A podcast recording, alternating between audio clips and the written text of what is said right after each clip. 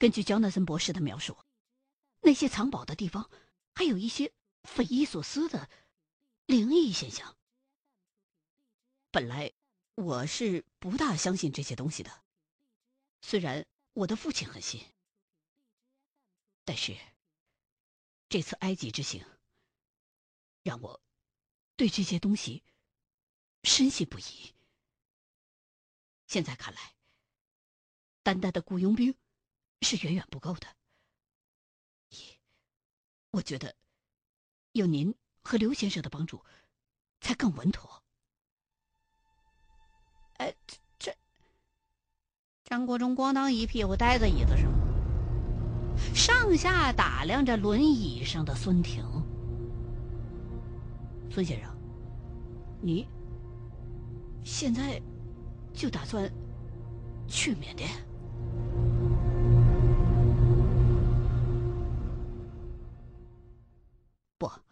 我在病床上躺的时间太长，肌肉有一些萎缩。孙婷也知道张国忠想说什么。现在还是恢复期，不过最多再过二十天，我就可以恢复正常了。其实上次孙少爷去缅甸也不幸当中的万幸，因为当时那些贩毒团伙的大队人马都去做他们的大生意了，所以才轻易的把我救出来了。如果那些毒贩子的大队人马都在，恐怕那几个美国特种部队的士兵未必是对手。所以啊，这回。我们重新制定了策略，也不管张国忠爱听不爱听，艾尔逊就用桌子上的茶杯当参照物，开始眉飞色舞的白话。首先，这回我们不会再雇佣美国退役士兵了，他们对缅甸边境一带的丛林环境并不是很适应。我准备发动我以前的关系，找几名当地人当保镖，他们的山地作战经验比美国兵要强很多，而且。很讲信用，费用也低，雇一个美国人的钱，可以雇一个连的当地保镖。哦，那咱们要对付的可是贩毒团伙，万万一他们他们不敢呢？张国忠对阿尔逊的计划有些顾虑。这个完全不用担心，他们本地啊也分很多派别的，跟别的地方一样，贩毒的发财了。肯定有眼红的，咱们雇那些眼红的派别就好了。其实啊，那些人的生活也蛮艰苦的。中缅边境以前我执勤的那一带，虽然也算是山清水秀，可是，一无矿藏，二无田地，也没什么特产，穷的不得了。那个地方，只有两个职业，就是保镖，或者是抢劫。不过，大部分的抢劫对象都是一些小打小闹的走私商队或者毒贩子，也属于黑吃黑吧。抢到最后，也捞不下几个钱儿。那个地方，要想搞点海洛因、搞把冲锋枪，可比搞台自行车、搞块手表容易多了。说到这儿，艾尔逊一撇嘴，一脸的无奈。那些人的嗅觉很灵敏，你如果要是有走私的买卖，不管是毒品还是什么别的违禁的东西，比如说濒危动物啊、古董文物啊什么的，他们很快就能得到消息，然后啊就会主动的联络你，问你需不需要雇保镖。如果要是你雇他们，他们就会誓死护送你到达目的地；如果你要是不雇他们，他们就会去抢劫你。就算是抢不着什么东西，也会让你那买卖做不成。这样的话，你下次就会雇他们了。切，流氓啊，简直！张国忠让艾尔逊给说乐了。哪有这样的保镖啊？这、这、这种人，真的会讲新语？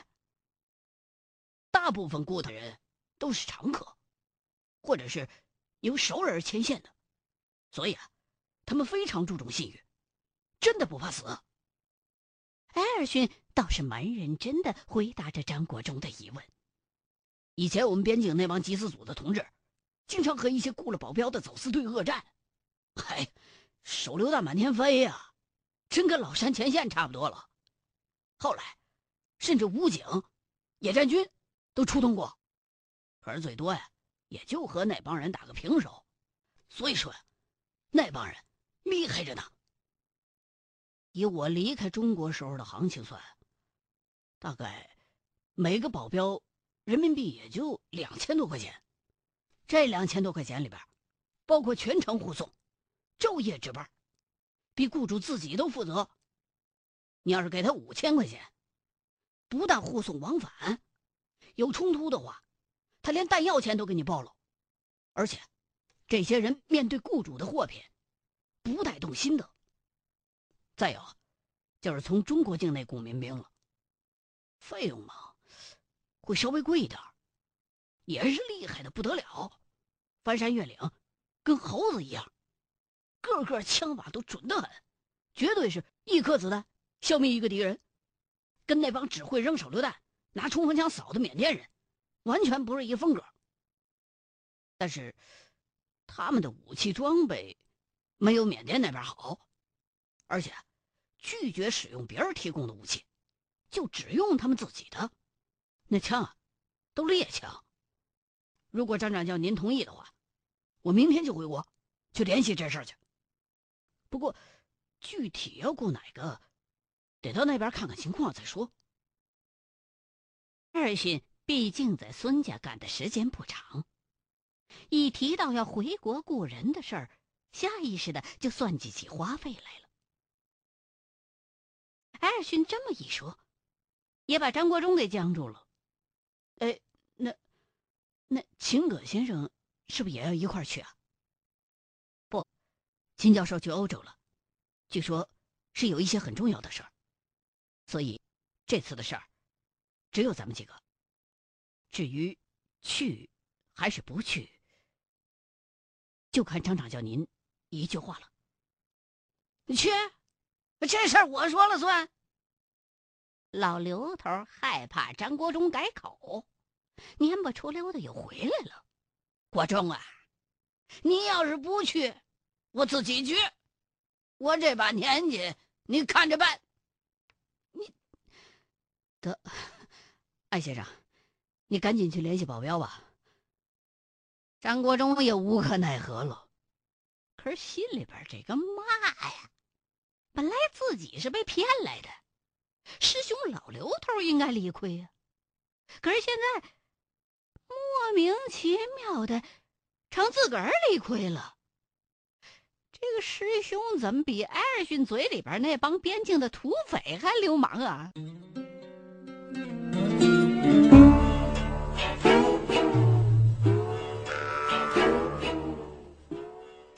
半个月之后。在美国这些日子，跟当初在香港七叔家里边完全不同。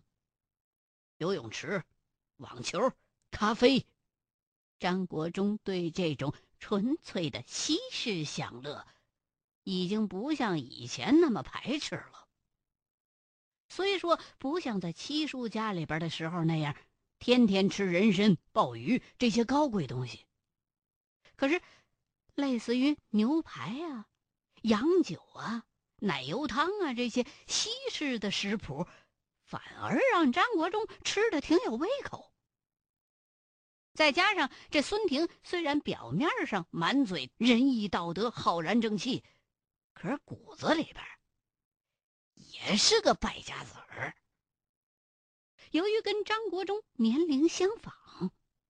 再加上张国忠本人的知识面也挺广，时不时的也爱吹个牛啊什么的，两个人立刻臭味相投，说的还挺投机。在这期间，孙婷的父亲孙启林，也就是云灵子的侄儿丁建邦，也来过几回。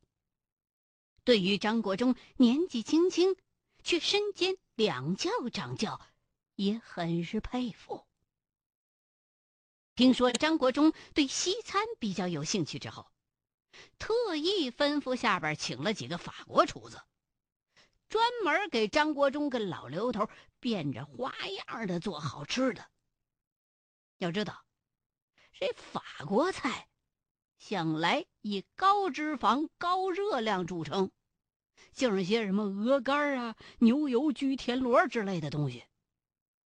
结果呀，短短半个月不到的功夫，把个张国忠给吃的，少说长了有五斤，天天满脸油光锃亮，就跟刚洗过澡一样。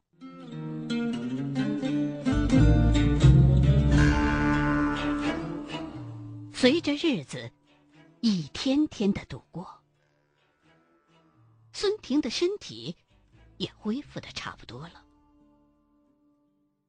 等孙婷恢复了基本的锻炼以后，张国忠才发现，原来孙婷这小子的身子骨也有当运动员的潜质，光是晨跑就跑五公里。虽说不会功夫吧。可是单就体力而言，探险、考古那是绰绰有余了。这一天，艾尔逊从云南打来电话，说保镖已经雇妥当了，是兄弟三个，佤族人，都是边境的民兵。最大的二十四岁，最小的只有十八，兄弟三个。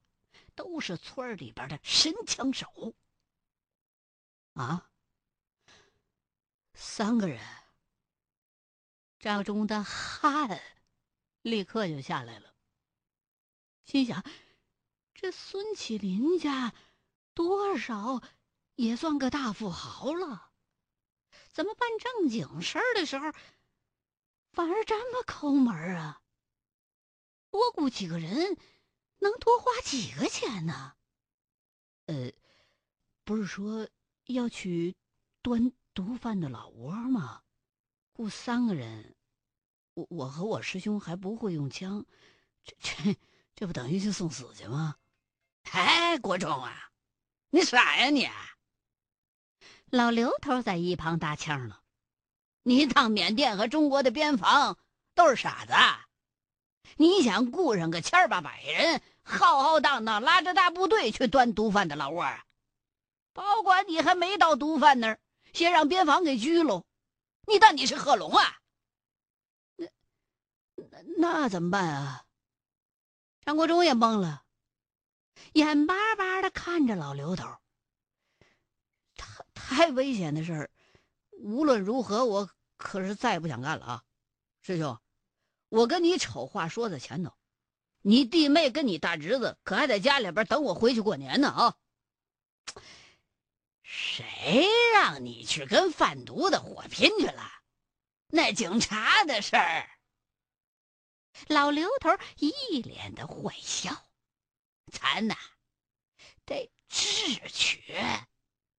知道啥叫智取不？就是四两拨千斤。我早就有计划了。接着，老刘头就把嘴贴近了张国忠的耳朵，一通小嘀咕：“咱们得这么、这么、这么、这么、这、这、这怎么办？”听得张国忠眉头皱得更紧了。师兄，你开玩笑呢吧你？你不是说那么做折寿吗？哎呀，这个我心里有数。云灵子也不是傻子，他能那么干，咱们也能。他那本书里边虽然是没写明白，可是这些日子里边，我一直都在琢磨着呢。你放心啊，我自然有办法。到时候只要这样。这样，这样，这样，这样办就行了。老刘喝着茶，一边喝一边跟张国忠比划，一边嘀咕。旁边的孙婷啊，就跟听天书一样，眼珠子瞪的跟电灯泡似的。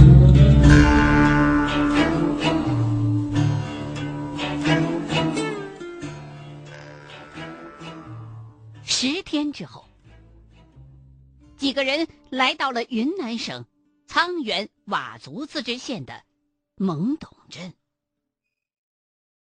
在这个地方，张国忠忽然有一种当年去巴山的时候刚到南郑的感觉。虽说时间早已步入九十年代，但是这里却依旧保持着那种。六七十年代所特有的自然和淳朴，丝毫不到工业文明所带来的喧嚣和环境污染。虽说街上的人满嘴叽里呱啦的，也听不懂他们说的是什么，但是从人们脸上的表情当中，张国忠仿佛感受到了那种。人类最原始的真诚和友善。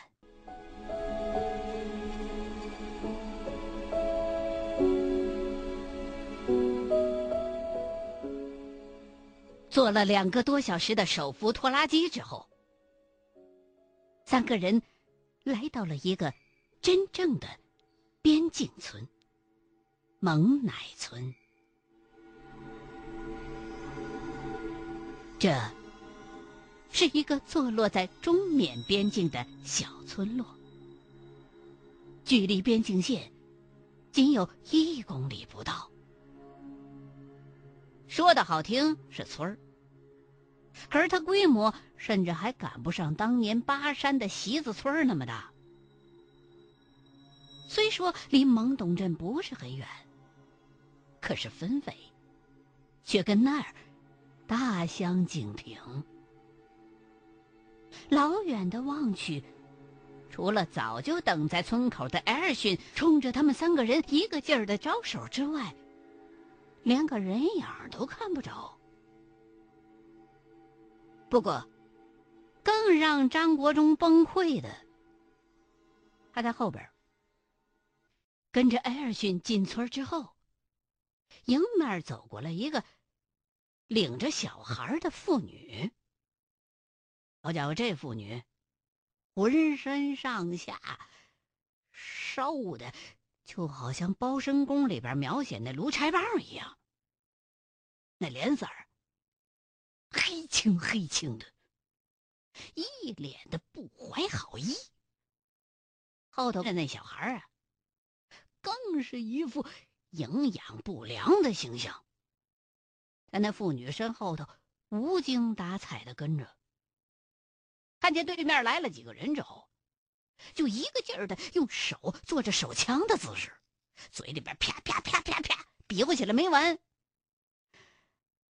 孙婷啊，你你觉得这个地方的神枪手可靠吗？这时候张工的心已经凉了一半了。当时听说艾尔逊雇了三个佤族的神枪手的时候，张国忠脑海里边立刻浮现出的是一副像电影《阿诗玛》男主角阿黑哥那样英俊、挺拔、健硕的少数民族青年形象。可是此时此刻，眼前这情景。已经让他脑海里那壮硕的阿黑哥形象彻底的土崩瓦解了。